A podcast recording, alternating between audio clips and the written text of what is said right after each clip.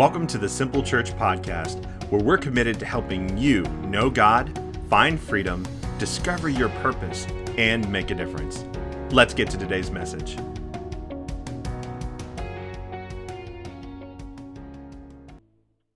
Hi, everybody. My name is Lainey Rinke. I'm the kids director here at Simple Church, and I am here to share the message with you today.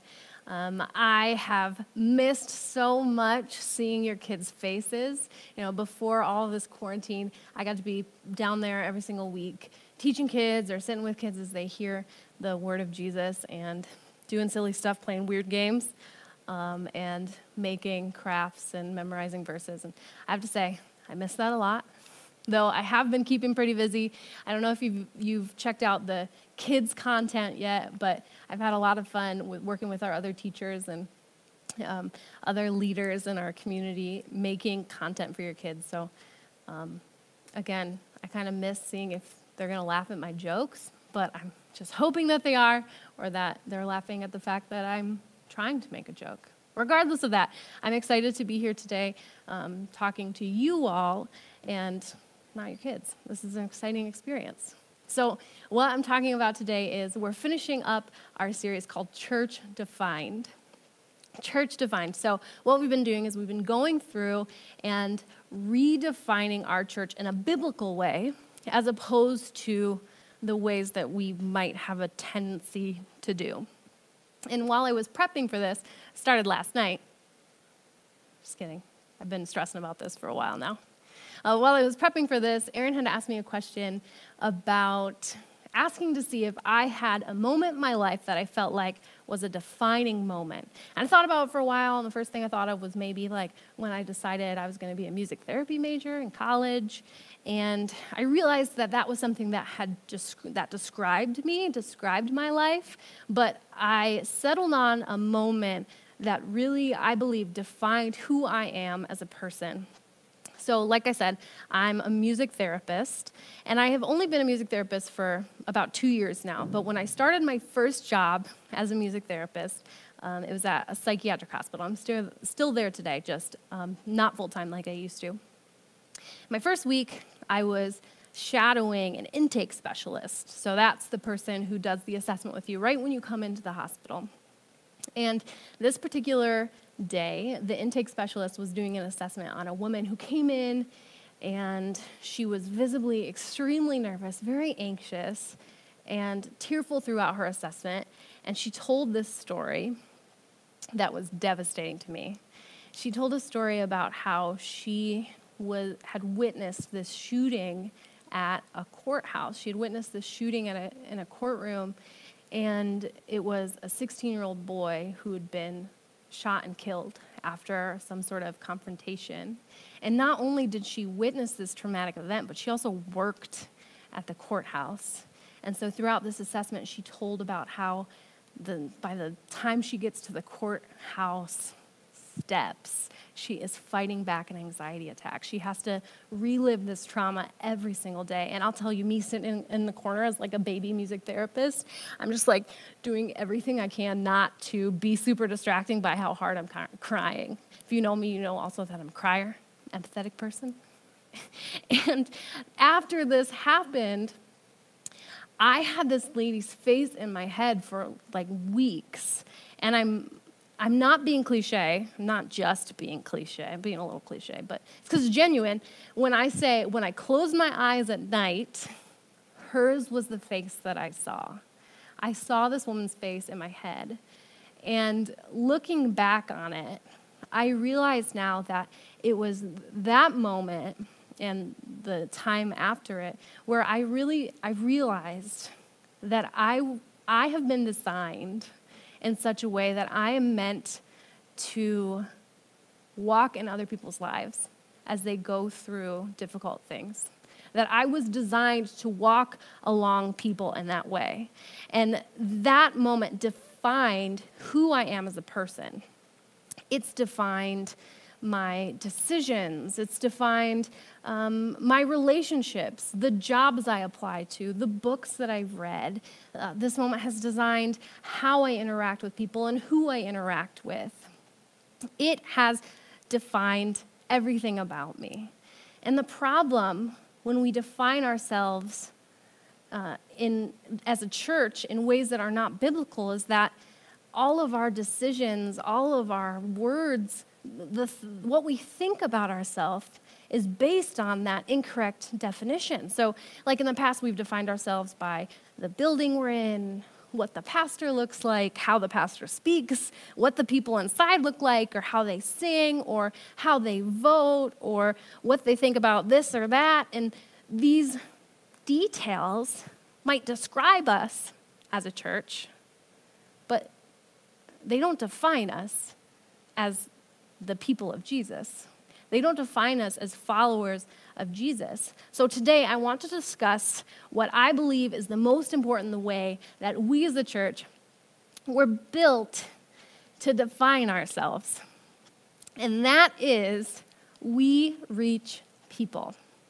Before I get further into this, I want to say to anyone listening who I'm in relationship with, and especially if I'm in relationship with you and you don't follow Jesus, this is not just a manipulative plan to get you to come to my church or get you to join my club. No.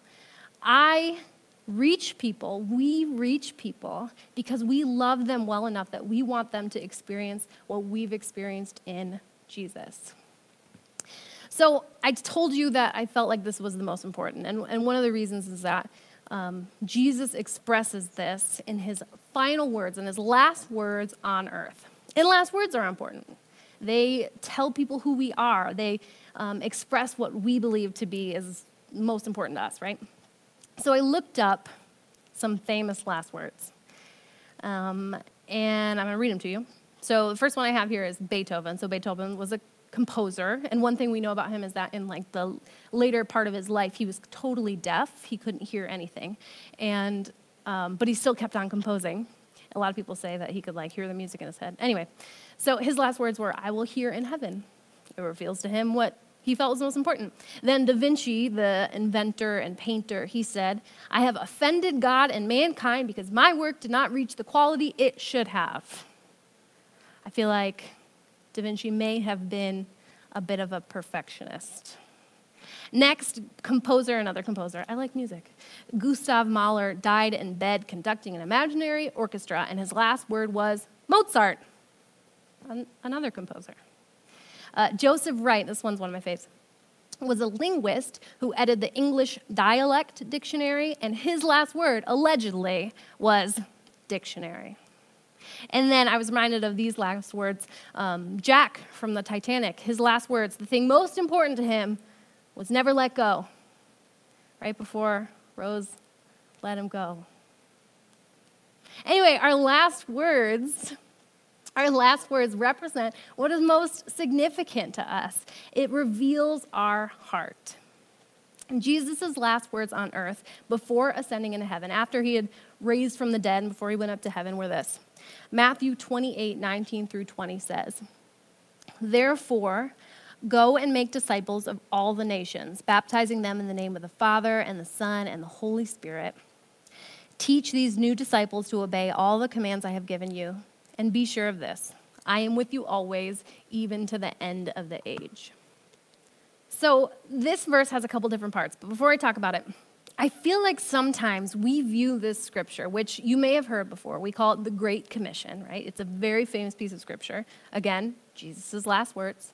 We view it as a, um, a statement directed at like the church. And I put it in air quotes because the church is a people, right? The church are, is the followers of Jesus. But sometimes we view it as like the, the pastor of the church was meant to hear this message, or like the five people on staff of the church was meant to hear and follow this message. But I have to say, this message is talking to you. If you are a follower of Jesus, this is talking to you.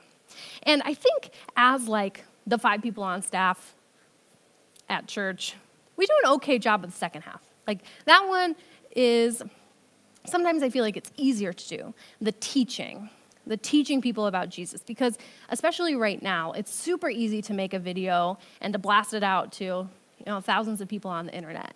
Uh, thanks technology, right? It is. It's and even if like there's not a lot of people to share our video, we could pay Facebook to share it for us. That second half is, is not the hard part. The hard part for us is the first part, where it says, Go and make disciples. So, what we're talking about here is walking alongside people, going and walking along, alongside people and teaching them to follow Jesus. How many of you ever thought, man, if only that person knew Jesus, they'd be happier? Or if only not that person knew Jesus, they wouldn't be struggling so much. Or if only that person knew Jesus, they'd be nicer to me. Or if only that person knew Jesus, they'd be on fire. I think that a lot. And I and I think we, we think about this in an abstract way, but if Jesus had heard us saying those, I believe the words he would say to us is, okay, you go. You go. Even if you've ever, maybe you've brought up to church leadership that, oh, we should really have a this ministry, or if we, if we had a group like this, it would be so cool. And maybe church leadership has said something like, okay, go ahead and lead that. Super annoying, right? It's super annoying, but the reason they respond that way is because in the Bible, go make disciples, it's talking about you. It's talking about you. Aaron DeLong cannot reach every single person at the church, church, much less every person outside of the church. He just can't. This is talking about you. But I say this, and you're like, well, Lainey, that's good that you are so good at reaching people, which is not true. I do not. I don't feel especially gifted at telling people about Jesus or bringing people to Jesus um, because it's hard it is hard. And even if your gifts are different than mine, it's hard. And I am here to validate that feeling and also tell you that the Bible acknowledges that as well. Um, in Luke 10, says this After this, the Lord appointed 72 others and sent them two by two ahead of him to every town and place where he was about to go. He told them, The harvest is plentiful, but the workers are few. Ask Ask the Lord of the harvest, therefore, to send out workers into his harvest field. So, here, what we're talking about is the harvest is people who will come to know Jesus, and the workers are us. And here the Bible says the harvest is plentiful. There are so many people who would come to would come to Jesus, but the workers, there's just not that many of us. And I don't think it's just talking about the fact that there's not that many people who know Jesus. I think it's talking about the fact that there's, there's people who know Jesus who aren't willing to do the work, aren't willing to do the work. You know, some studies show us that in the past year, less than 5% of people in America invited someone to church or connected someone with God in some way. Less than 5%. Something is stopping us from reaching people. I think one of those things is that we make excuses. And one of the most common excuses, at least in my house, is that um, I'm an introvert. I'm introverted. And I say in my house because I can relate to that. I'm an introvert. I recharge my batteries when I'm alone. You're like, Lainey, you're so outgoing. And I'm like, okay, I can be outgoing, but I'm an introvert. I can act like an extrovert, but I'm an introvert. That's how I recharge my batteries. And even more than me, my husband, Elliot, I don't know if you've ever met Elliot, but if you have, you know that he is a giant introvert. He loves being alone. He thrives when he is alone. And I'm joking, but also I'm not, because that is how he recharges his batteries. And it's, it's, it takes way more energy for him to be around, especially big groups of people, than it does to be alone. But what I see Elliot doing is even though it is more difficult for him, even though he wasn't wired to thrive in groups of people, is he makes decisions to be intentional and to reach people anyway. So um, some of you may have joined or heard about our date night group that we did, what was it, last year? That was his idea. Because, first of all, small groups are easier when you're an introvert. But second of all, he was being intentional about knowing people and reaching people.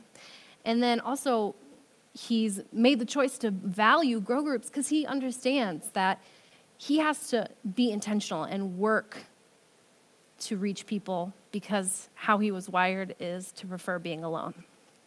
But he also reminded me that he does sometimes use that he's an introvert as an excuse. So, putting that out there. Okay, next excuse I think we hear is that we don't know enough. And I totally relate to this one. So, John 4 28 through 30 says, and th- this starts right after Jesus sat with the Samaritan woman at the well and told her things about herself that no one would know unless they were God and offered her something better for her life. And she is pumped. So it says, Then, leaving her water jar, the woman, woman went back to town and said to the people, Come, see a man who told me everything I ever did. Could this be the Messiah? And they came out of the town and made their way toward him. So, what we see here is this woman just met Jesus. And we also see that she's not even sure about who he is. Like it says, could this be the Messiah? She doesn't even know. But she is inviting people anyway. And if you are in this Bible study, we do Bible study every day at 11, open to anyone. You can come, hang out. Um, if you were in this Bible study with me, we talked about how don't let not knowing enough stop you from telling people about Jesus. And that afternoon, I texted Pastor Aaron and I told him, hey, I know you've been asking if we other people want to preach. I'm in if you'll have me. That was the point of obedience for me. That was why I am here, because this verse. And so the next excuse I hear is I'm just not good at that. I'm just not good at telling people about Jesus or speaking about my faith or reaching people or investing in people. I'm just not good at that. And I understand. We were all given different gifts. Ephesians 4:11 through 13 says, "So Christ himself gave the apostles, the prophets, the evangelists, the pastors and teachers to equip people for works of service so that the body of Christ might be built up until we all reach unity in faith and in the knowledge of the Son of God and become mature." So we're saying here that God gave us prophets, apostles, evangelists, pastors, teachers. And I could go down that list and be like, well, I'm not an apostle, I'm not a prophet, I'm not an evangelist, I'm not a pastor, I'm not a teacher. And I could use that as an excuse. But here's the thing the next part says to equip his people for works of service so that we might build up the body of Christ, so that we might reach more people for Christ. We were equipped with people who are good at telling people about Christ. We were, we were given these people. So it's just, it's just not, it's not an excuse. Next one I have, um, and this one I feel is a little bit more serious. It's, I can't tell people about Jesus because who am I who am I to tell someone about Jesus? Look at my life. Ephesians 2 19 through 21 says this. So now you Gentiles, no longer strangers, are no longer strangers and foreigners. You are citizens along with all of God's holy people. You are members of God's family. When we choose to follow Christ, that's it. We're in God's family. A couple weeks ago with Pastor Jason Hanish, we talked about how when you're at a friend's house and you start doing dishes or like picking up, you know, your friend is like, "Oh no, no, no, don't worry about it. Don't you're good. Just sit down." And then you go home and you don't get the same reaction, right? You're expected to pick up. You're expected to take care of your own house. Well, this is our family. It's not like um, you know you're you were invited to a wedding and you're not sure if you have a plus one or not, you're not sure if you can take someone with you, this is our party. I am no longer a stranger or a foreigner. I am a citizen along with all of God's holy people. You might not feel like one of God's holy people, but this verse is saying you are citizens along with all of God's holy people when you follow Jesus. So maybe you don't make any of these excuses, but you're just like, Lainey, why? Uh, I don't want to. I don't want to reach people. It's hard. And you're right. One of my favorite comedians says, It's 100% easier to do nothing than it is to do something. And I'm totally in line with that. It's way easier to do nothing. People are hard, and maybe you've been burned before, or you feel like it's just never worked out in the past. Um, and if you're not a Christian, I will tell you, you don't have to. You're asking me why and saying you don't want to. You don't have to. If you are not a Christian, you get a pass on this. I will tell you that you should still listen to these strategies because it'll change your life in a good way. but if you are a Christian, by not reaching people, you are missing out on God's best for you. And I'm going to tell you more about that later because it's really important, but I want to save it and teach you what the Bible says about how to reach people, because that might help us to feel a little bit less overwhelmed. Feeling a little overwhelmed. Okay, so this is hard, but the Bible gives us strategies. It demonstrates for us how to reach people. So Matthew 20 or Matthew 9, 9 through 12 says this. As Jesus was walking along, he saw a man named Matthew sitting at his tax collector's booth. So we can deduce from the text that Matthew was a tax collector. Follow me and be my disciple, Jesus said to him. Notice here, Jesus sees Matthew sitting in the tax collector's booth, assuming that he is a tax collector, knowing that he's a tax collector because Jesus is God. Um, and he, first thing he says is, Matthew, you disgust me, you sinner. No. First thing he says is, Follow me and be my disciple. So Matthew got up and followed him. Later, Matthew invited Jesus and his disciples to his home as dinner guests, along with many tax collectors and other disreputable sinners. So, Matthew gives us a model here for how to reach people far from God. And the first thing that we can see that Matthew does is he invests. So, I'm going to explain that. Before I do, um, if you've ever been to my house, you will know that I like to play board games. And I'm not talking like Scrabble or like Boggle or like, all I can think of is word games right now. Anyway, I'm talking about like weird, nerdy board games. That's what I like to do. That's what my husband Elliot and I like to do together. We like to play weird games, and we like to play tabletop RPGs. That is role playing games, and they are fun. But if I didn't have a relationship with you, we had never, maybe we'd met, but like hadn't really spent any time together. You didn't know who I was. And I was like, hey, want to come over and play a three game, a three hour game of Dead of Winter, which is just a, a nerdy board game. Um, you might rightfully so say, no thanks. And it's the same thing with Jesus, right? There are so many misconceptions about who Jesus is that if I had never met you and you didn't know Jesus and I approached you and was like, hey, want to come over and talk about Jesus? You might rightfully so look at me and say, no thanks. And so we know, or we can assume, that Matthew took the time to invest in people by spending, spending time with them. Spending time with them because he, it says here again, um, Matthew invited Jesus and his disciples to his home as dinner guests, along with many tax collectors and disreputable sinners. He invited what the Bible later, later on in this verse calls the scum of the earth. Matthew was the scum of the earth. Matthew was the scum of the earth as a tax collector. Back in the day, tax collectors were traitors to their country. They um, stole from their own people and uh, they were liars, they were thieves, they manipulated.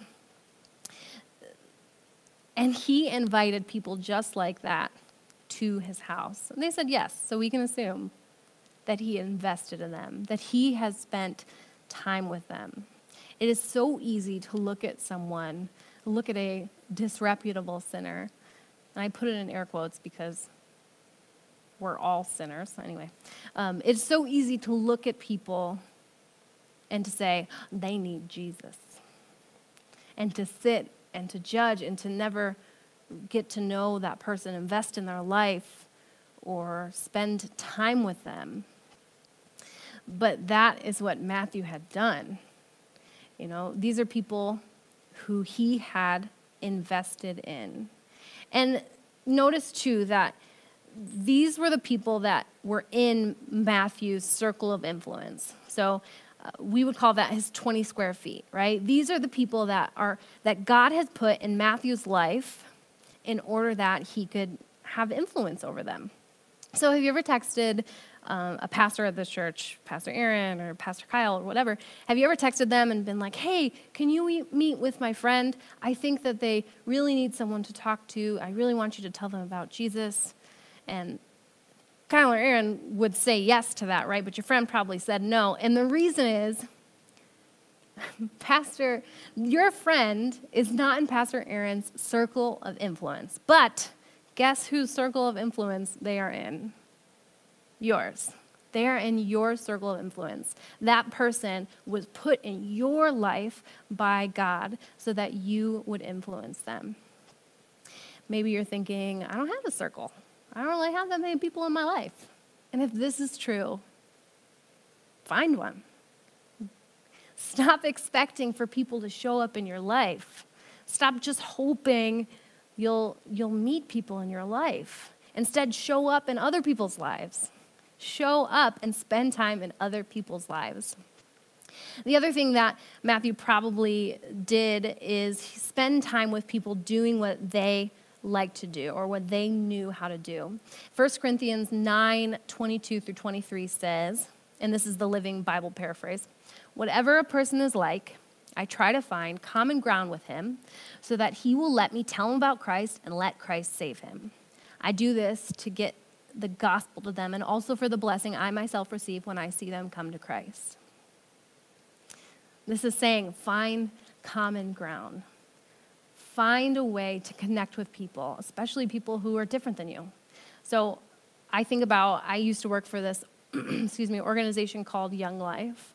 And Young Life is a Christian organization that is, uh, goal is to reach teenagers, and, along with uh, other communities of young people. And I was a middle school leader, so I, I hung out with middle schoolers. And one of the things that we did in Young Life is called contact work. And contact work is when you go to where kids are. You go to where kids are hanging out so that you can make relationships with them. And so a couple times a week we would go to like a school cafeteria during lunchtime and we would help we didn't help we just talked to kids. Or um, as i my relationships with kids grew i would take like a group of girls to go to the mall and go window shopping. I hate the mall. It is not a place for me. But guess who didn't hate the mall? Doesn't hate the mall? Middle school girls that was a thing that we were able to do together. And I, I didn't, you know, invite those middle school girls over to play a three hour board game with me. I did what they liked to do. And along the way, I spent time to actively listen and care for them and to ask questions. I don't, if you are in relationship with a middle school girl, you know, sometimes they care about stuff that in the long run, it's probably not that important or significant. And it can be very tempting to say, uh, why do you care about that? Stop worrying about that. You're, you, in the, law, in the grand scheme of things, this does not affect your life that much. And, and I don't think that's super helpful for building our relationships. Instead, we spent time maybe asking questions, asking, asking questions uh, actively listening and caring. And Matthew understood that to reach people, he had to spend time with them, he had to love them as they were. You know, I'm, I'm going to guess that when he invited these tax collectors and disreputable sinners to his house, that he wasn't like, hey, you can come meet my friend Jesus, but you got to be on your best behavior. No jokes about stealing from people. I'm serious, guys. No, he loved them as they were. And he loved them enough to share Jesus, even though there was a chance that they might have embarrassed him in front of Jesus. And another way that we can invest in people, other than time and love, is money. So, money is a tool that we can use to invest in people. Again, thinking back to my middle school friends, if we were ever to go get ice cream or Starbucks, middle schoolers love Starbucks. Um, if we were ever to go and a, a girl didn't have money, there wouldn't even be a question in my mind that I would pay for that for them. And it's not about buying friendship. It's about using money as a tool to invest in someone, to invest in someone's life, to deepen your connection with someone. I think about a friend sent me a cookbook in the mail last week as a way to invest in our friendship. I think about, you know, I had a best friend growing up, and one, we had an agreement that uh, when we were together, if one of us ever had money and the other one didn't, we would just pay for each other, and it would all even out because we were investing in each other's lives. And then the other tool that we can use to invest in people is belief. So, thinking about myself and me speaking in front of you right now, I think back to the people who have invested belief in my life. And so, the first thing I think of is my youth leader in high school named Amanda, who told me as I was going into my senior year, Hey, Lainey, next year when you graduate, you want to come back and be an intern? I think you'd be great at it. And I think about, um, I taught at Kids Church, and I think about the kids director there, Michael, who said, Lainey, we love when you teach. You are such a natural. We want you here all the time. By the way, I think I was pretty bad, but I got better.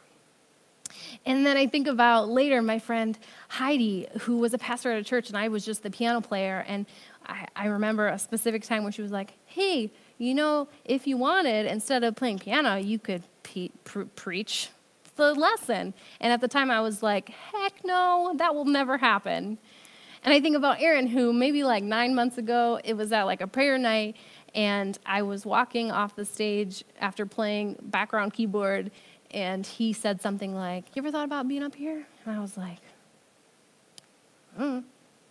And he was like, I think that that would, that you would be really good at that. And all of these people have invested belief into my life to help me grow closer to Jesus. And the thing about investing is that we can't do it from far away. You know, as we read further on in the Matthew verses, it said the Pharisees saw this as far as like Jesus hanging out with the sinners. And and they asked his disciples, "Why does your teacher eat with such scum?" When Jesus heard this, he said, Healthy people don't need a doctor, sick people do. You may have heard this verse before, and it, made, it brought up something for me. It made me think when people need healing, you can't heal them from, from far away. You know, if you know that your next door neighbor is sick, you can't just call an ambulance from your house and just hope they'll show up. We've got to get up close. We've got to get up close with people to invest. And sometimes that takes work. So, the next thing that we see modeled for us, the next strategy for reaching people we see in these Matthew verses are invite. And we see two different examples of inviting happening here. The first one is Jesus, because in the beginning of the verses it says, Jesus approached Matthew and he said, again, Stop what you're doing, you disgust me. No. Jesus approaches Matthew, and the first thing he says to him is, Come and follow me. That's it. Sometimes we have it backwards, right? Where we say, You'll be welcome here when you change your ways. Or, You need to stop what you're doing so that Jesus can love you. But that is so the opposite of what's modeled for us in the Bible. It's the opposite. And I think about even maybe you're someone who has felt like you're not invited to know Jesus because of who you are. And I hear this so much working at the hospital, especially with people maybe recovering from addiction or healing, uh, their mental health is healing, that they say to me, Well, I would love to get back to my faith, or I'd love to go to church more, but I just want to clean myself up first. Or I just want to work through this issue, and then I'll go back to church. I'll just do this, and then I'll start reading my Bible. I'll just do this, and then I'll start praying. And it reminds me of in my childhood for a brief time, I don't know how brief actually, for a time, uh, a woman would come to our house to clean it, like maybe once a month or something. And what stands out to me most about this time is that every time before she came to our house to clean, my mom would go on a cleaning rampage, clean the whole house. And I remember this because then I had to clean and I hate cleaning and blah, blah, blah. But the point is, it never made sense to me. Why do we have to clean the house when someone's coming to clean the house? When we think we need to clean ourselves up before we, um, before we spend time with Jesus, before we get to know Jesus, it's like taking a shower before we take a shower. Jesus calls us by our name and says, Come follow me. It is the devil that calls us by our sin. And other than the Jesus strategy we see here for inviting, we also see Matthew's strategy. Because Matthew, he had to do some work first, right? We talked about this. Matthew invested and then he invited. And maybe you're thinking, or maybe you've thought in the past, like, every time I tell someone I'm a Christian, people judge me.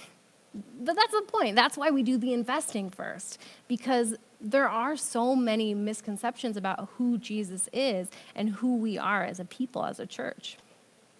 But this takes intention, it takes effort. And here's why we do it. Here's why we invite people to come to church specifically or um, come to come watch a church sermon online. Here's why we do. Back to that Ephesians 4:11 verse. We talk about how we were equipped with pastors and evangelists in order to build up the body of Christ. You don't need to have those gifts. Those don't need to be your gifts. Teacher, pastor, it's okay if, if those aren't your gifts. But the great thing is that Aaron DeLong has those gifts. There's teachers at our church who have those gifts. There's teachers at other churches who have those gifts. God gave us those people so that we could reach others. And so I want to share sometimes we invite people with this expectation that we're going to watch them transform that we're going to be there to harvest that, that we're going to see them come to Jesus. And it can really hurt when it doesn't happen. And it, we can build up this wall because of it. Because inviting someone takes a little bit of vulnerability, right? It takes a little, we take some risk when we invite someone to church, especially I get really excited about things. And when people don't like the same things I like, it makes me sad. But we have to be willing to be vulnerable. So I have a friend and we have been friends for a while, investing in each other's lives. We work together and we love each other dearly. And one thing that I learned about her in the beginning of our relationship was that she's been very hurt by a church, very hurt by a church. And she has a, and because of this, she is not interested in all the same things I'm interested in. And after some investing in each other's lives, I started just mentioning church, right? I started maybe casually inviting her. And I don't even know if I was always aware of it. It's just that I love Jesus, and sometimes I talk about Jesus. And and I started more intentionally inviting her. And eventually, she said yes to one of my invitations after a long series of, uh, no thanks. I know you love me, but no thanks. Um, and the thing that actually got her to come to church was a gift that God had given me, which was music because I, I think that I was playing guitar for the first time on stage, and I was really nervous about it because instead of being on the back of the stage behind the keyboard, which I love, I was like at the front of the stage, and I wanted to be at the back of the stage, I was at the front of the stage. Anyway, so she came to support me, and she came and she was a little nervous, and she was like, Well, I might not stay for the whole time. And I was like, It's gonna be great. It's only an hour. You're gonna love it. And after church, I ran up to her and I was like, What'd you think? And I'm expecting her to be like, Oh, Lainey, my life has changed forever. Thank you so much. I'm going to come back every day and commit my life to Jesus. And that's not what happened. And that's okay. She looked at me and she said, This church. And at first, like, I was devastated. My heart, my heart was broken and my life was over. Um, but that was a very brief second because we're still investing in each other's lives. And it's not my job to change my friend's heart, right? I'm not equipped with that. That's God's job. God changes hearts. I am a worker. He is the Lord of the harvest. He is the Lord of the harvest. I'm not the Lord of the harvest. He's the Lord of the harvest. It also it doesn't mean I won't invite her again. It doesn't mean I still don't, it doesn't mean I don't still want her to know Jesus. So, we talked about investing in people and inviting, and I want to tell you that that's it. That's the two part formula. But we're missing one. We're missing one. And this is the one I'm most excited to talk to you about. Because when you've done the investing and you've done the inviting, some people, including me, want to be like, ah, I did it. I did the hard work. But think we'd be forgetting the most important part, and that is include. Mark 16, 15 says, And then he told them, Go into all the world and preach the good news to everyone.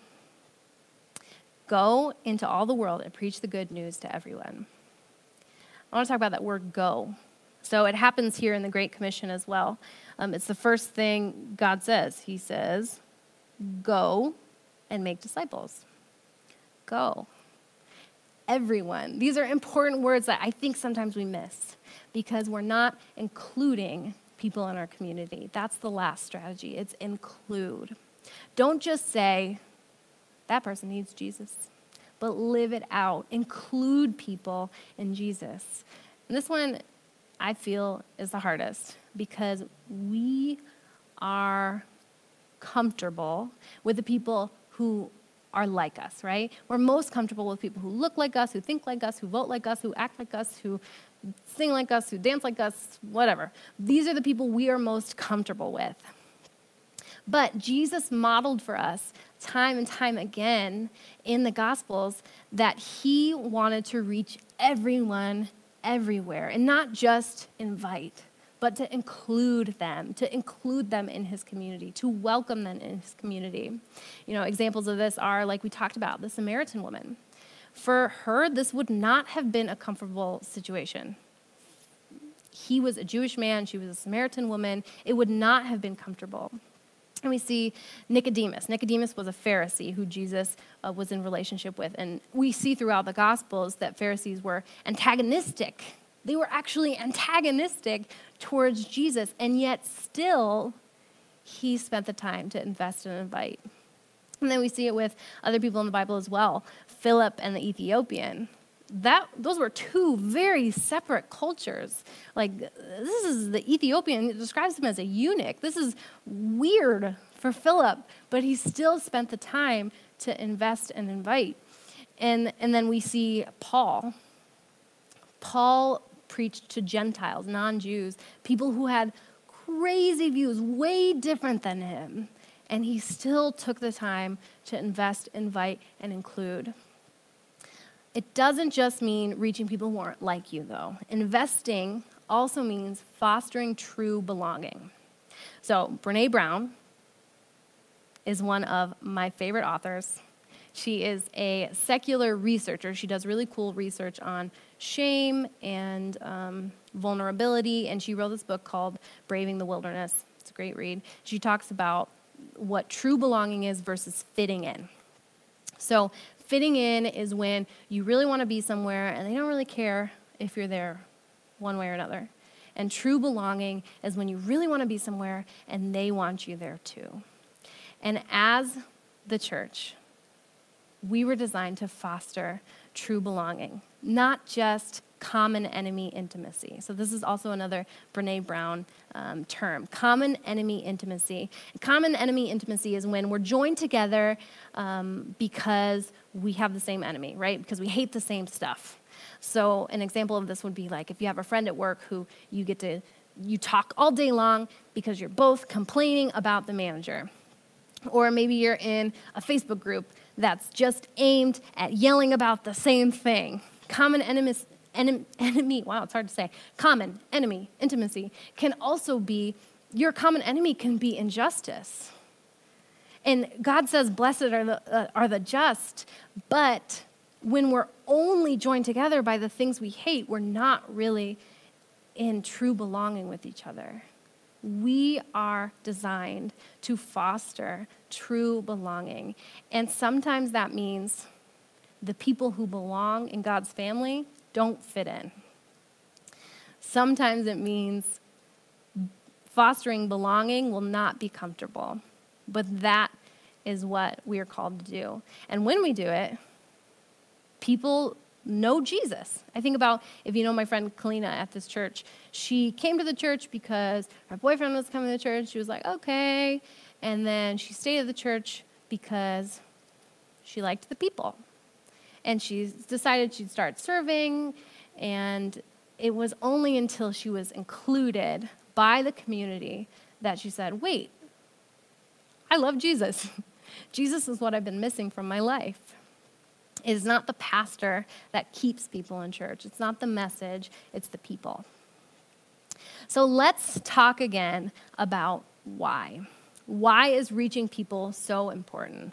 Why do we build up a community of believers? Hebrews 10 24 says, Let us not think of ways to motivate, or hmm, that's the opposite. Let us think of ways to motivate one another to acts of love and good work works. And let us not neglect our meeting together, as some people do, but encourage one another, especially now that the day of his return is drawing near.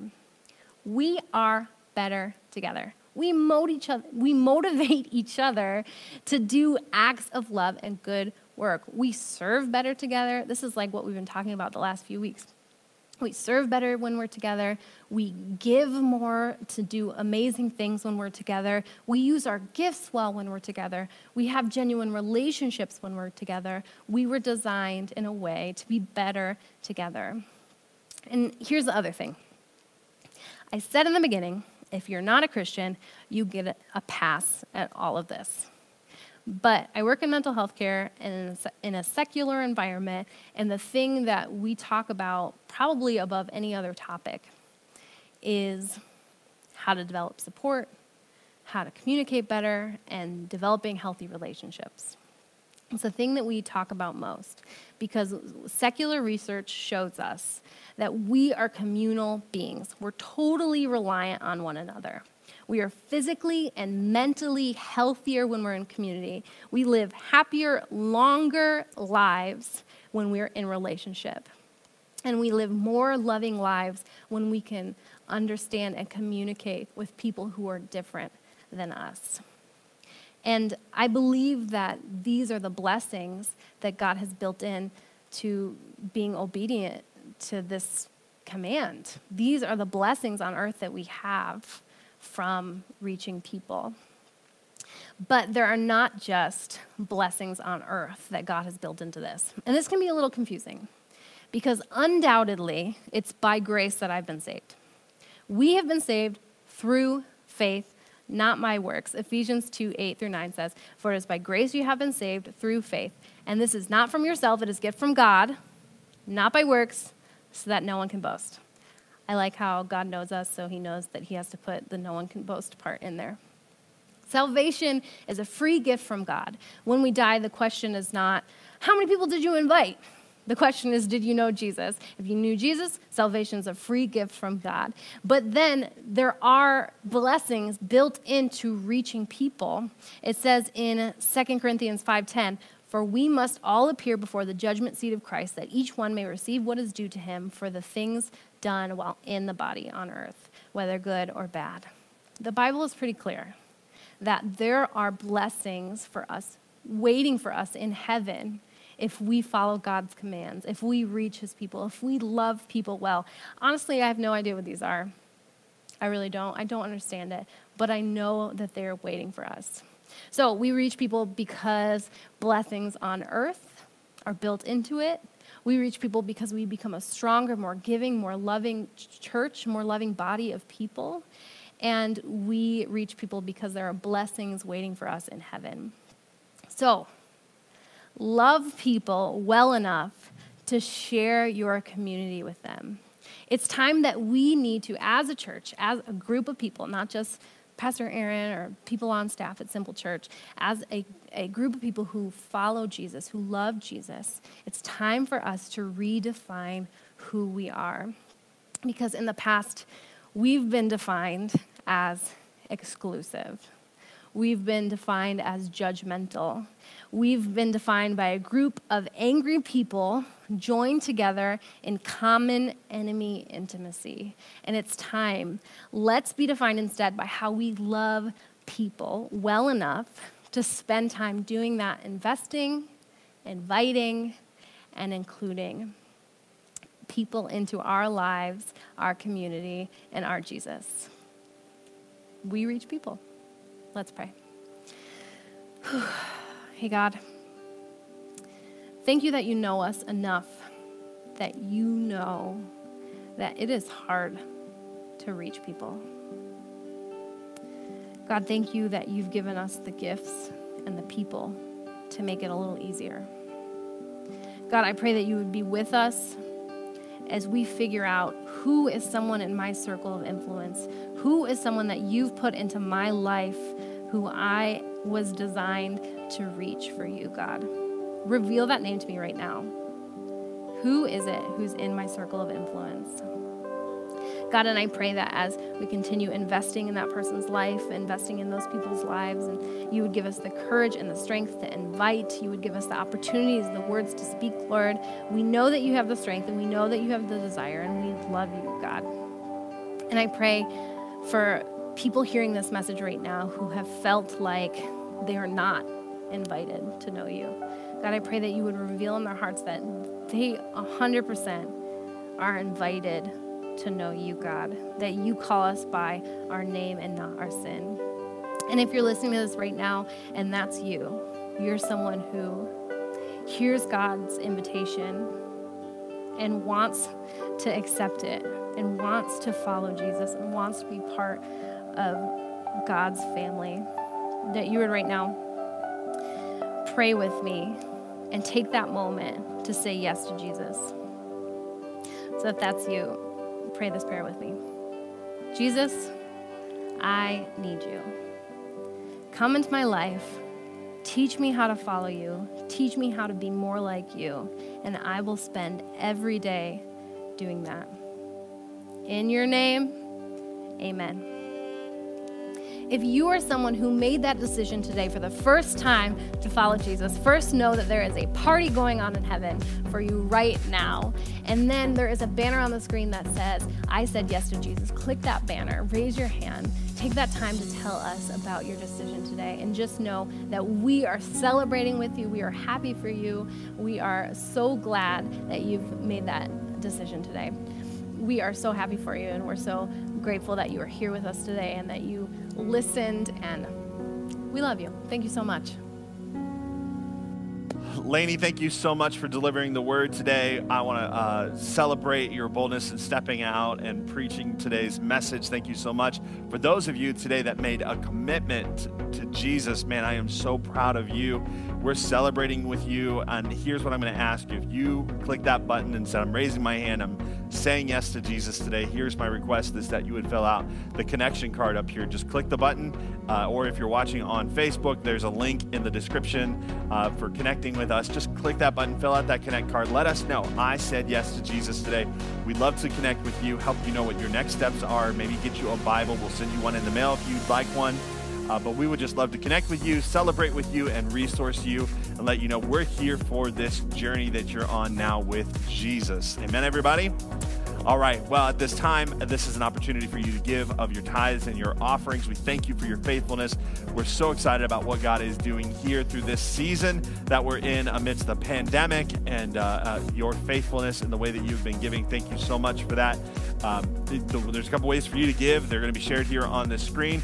Easiest way, if you're on at our online campus, is to click the give button that is here, and you can do that uh, through that, or you can use our Simple Church app, or you can text to give. You can uh, text the, the phone number 84321. That's it, 84321.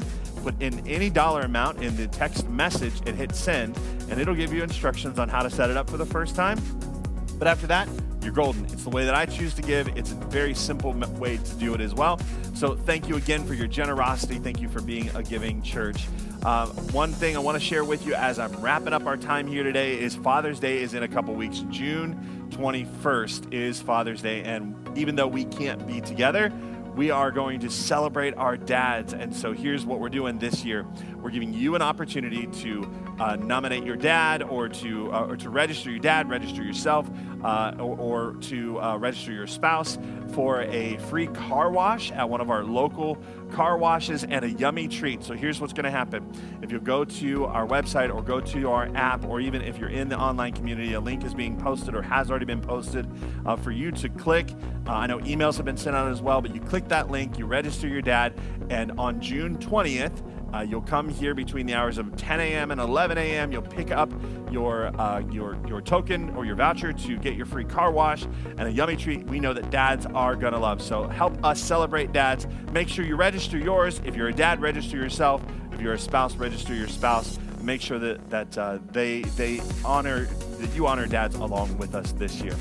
All right. Well, let me take just a moment and pray for us. There's a lot going on in our country right now, and uh, I'm going to pray for us as we dismiss. Father, thank you for the word that was delivered today. Thank you, Lord, for the way that it challenged us. And Lord, I pray that it trains us, that it leads us, that it, uh, Lord, defines us. Uh, and uh, God, I also pray for uh, the coronavirus. Lord, I pray that you would eradicate it here in this country and in this world. Lord, we pray for all those that are afflicted by it, heal their bodies, we pray that a cure comes forward. We pray that every person that is impacted, Father, by loss of job, by loss of resource, by loss of opportunity, Lord, that you would provide from your abundance of provision in heaven, Lord, for their lives, for every need that they have. Lord, help us as the church to rise up and respond to that as well, to see those needs so that we can meet those needs, Lord.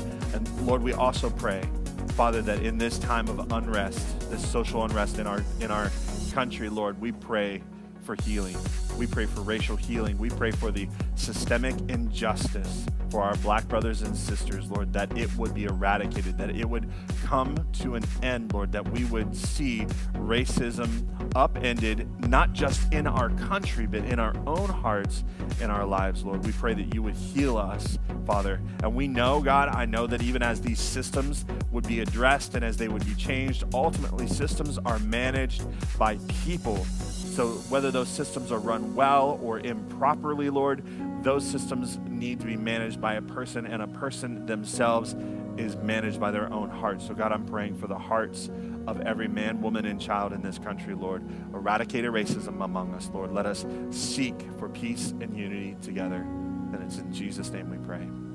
Amen. God bless you guys. We'll see you right back here at Simple Church next week.